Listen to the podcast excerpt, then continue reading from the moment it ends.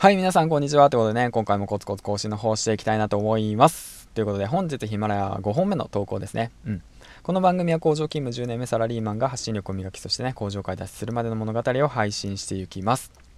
ということでね、えっ、ー、と、先ほどね、えっ、ー、と、スーパーの方に行って買い物を行ったんですけど、買い物からね、えっ、ー、と、レジに行って、で、財布取り出そうと思ったら財布忘持ってくるの忘れちゃって、うん。で、まあね、その電子マネー使おうと思ったんだけど、残高がね、32円しかなくて やばっと思って一旦帰って、で、また、あの、買い物をしに行って、で、まあ、個人スタジオの方で今収録の方してます。はい、ということで、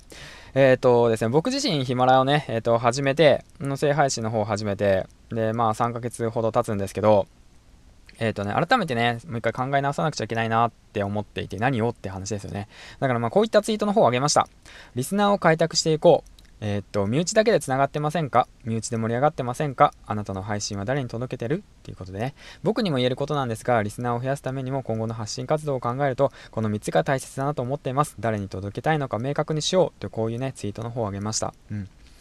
まあ、僕にも言えることなんですよね。ちょっと厳しめで、まあ、言おうかなと思ってるんですけども、うん。今現時点でね、そのリスナーさんイコール発信者っていうね、この音声事情の中、うん。まあ、聞くだけの専門でね、聞いてる方って意外といないのかなって思うんですよね。だからこそ、その発信者ですよね。パーソナリティ同士がつながっていて、パーソナリティ同士だけで盛り上がってるんじゃないですかパーソナリティ同士だけでつながってませんか？っていうことをね、ちょっと最近疑問に思ってしまっていて、で、あなたの配信、あなたの番組は一体誰に届ける番組なんですかと。まあ、例えばの話、僕だったら、その過去の自分ですよね。工場脱出するために、過去の自分に届ける番組を、あのー、配信してるってことですよね。うん。だからまあスピンオフだとか企画だとかで身内とつながったりだとか、あのー、楽しくね、コラボレーションするとか、そういったものは全然いいんですよ。全然いいんですけど、だけど、あなたの配信、あなたの番組、あなたのその言葉は一体誰に届ける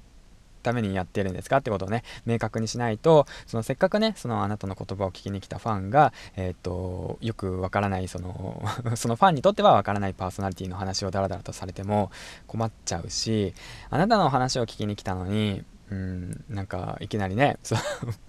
なんかよくわからない。なんか違う話をね、いつも聞いてる話。例えばな、どうだろうな、うんと、じゃあ、例えばじゃあ、足つぼの話を聞きに来たのに、いきなり銭湯の話されたら困るじゃないですか。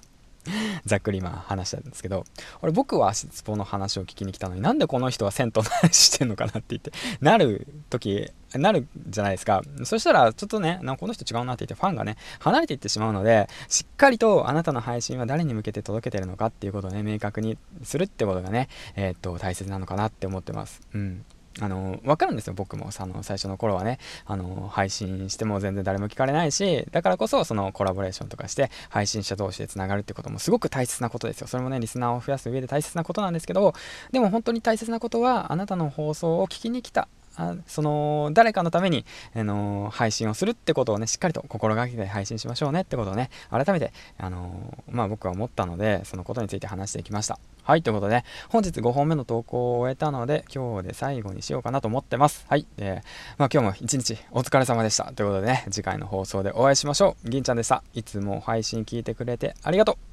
バイバイ。